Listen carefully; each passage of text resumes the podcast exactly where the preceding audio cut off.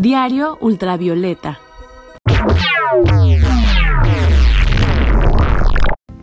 Hola mujeres ultravioleta, bienvenidas a este su podcast. Este es el episodio número 5, así que póngase cómodas porque comenzamos. Recibí muchos comentarios acerca del episodio anterior que se trató sobre el silencio. Parece que muchas de nosotras reflexionamos y estamos de acuerdo en que nos falta aprender a callar más y argumentar menos. Pues, siguiendo con mis apuntes del libro La resolución para mujeres, el tema que veremos hoy sigue teniendo que ver con nuestra boca. Si ya aprendimos a guardar nuestras palabras, tenemos que aprender también a ser conscientes de las que sí usamos, pero como todo, estas también tienen un origen más profundo. En el capítulo Bajo la superficie, la autora cuenta que de pequeña vio una grieta en su recámara. Le dijo a su papá, quien llamó a un pintor, que superficialmente tapó el desperfecto con un poco de pintura. Pero al poco tiempo, la grieta no solo apareció de nuevo, era mucho peor. Un experto analizó el problema y concluyó que solo pintura no sería suficiente, porque era un problema más profundo, ya que los cimientos de la casa se estaban moviendo. El problema era más grande de lo que se veía.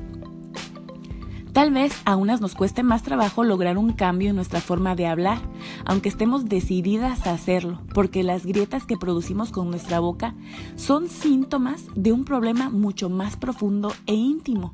Algo más difícil de tratar se encuentra bajo la superficie. Dice la Biblia en Lucas 6:45, el hombre bueno saca lo bueno del buen tesoro de su corazón y el hombre malo saca lo malo del mal tesoro de su corazón, porque de la abundancia del corazón habla la boca. Resulta ser que mi boca y la tuya son un barómetro que revela la condición de nuestro interior, los cimientos.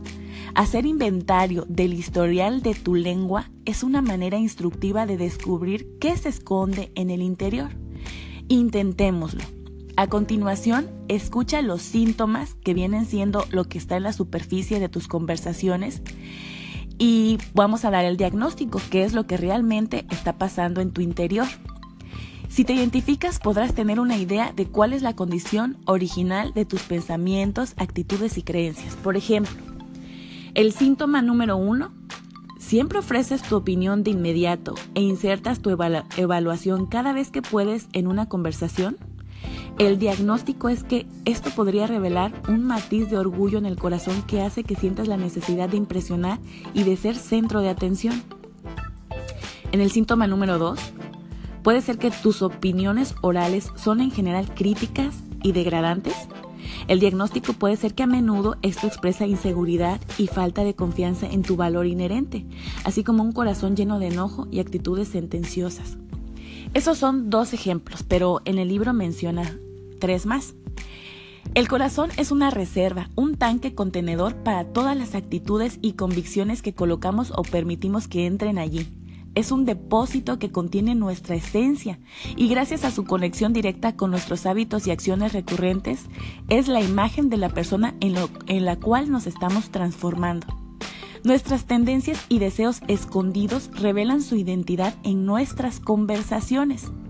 En el versículo anterior vimos que la Biblia se refiere a lo que ocupa nuestro tesoro, nuestro corazón como un tesoro, perdón. Y esta palabra está relacionada para describir lo que se guardaba en cofres y tenía mucho valor. ¿Qué tesoros estás guardando en tu interior? Si no lo sabes, escúchate porque tus palabras, tu tono, tus temas de conversación te lo dirán. Por eso es importante que hagas caso a este consejo de Proverbios 4:23. Cuida tu corazón más que otra cosa, porque Él es la fuente de la vida. Protege tu corazón, no permitas que se endurezca o que se ensucie con sentimientos innecesarios que te conducen a la amargura. En cambio, busca lo que te aporte, te edifique, ayude a construirte con humildad, gratitud, contentamiento y plenitud. Como te das cuenta, no solo se trata de medir tus palabras, sino también cuidar tu corazón. Bueno, pues eso es todo por hoy. Espero que puedas reflexionar en el tema y que te sirva para seguir puliendo tu carácter. Gracias por escucharme. Si te gustó este episodio, compártelo. No te pierdas las publicaciones de nuestro blog de la comunidad ultravioleta. En nuestras redes sociales encuéntranos como arroba diario ultravioleta y a mí como Morena de Pavón en Facebook e Instagram. Dios te bendiga y ya lo sabes. Tírate escarcha porque hoy vas a brillar y a quien no le guste, que cierre los ojos. Hasta luego.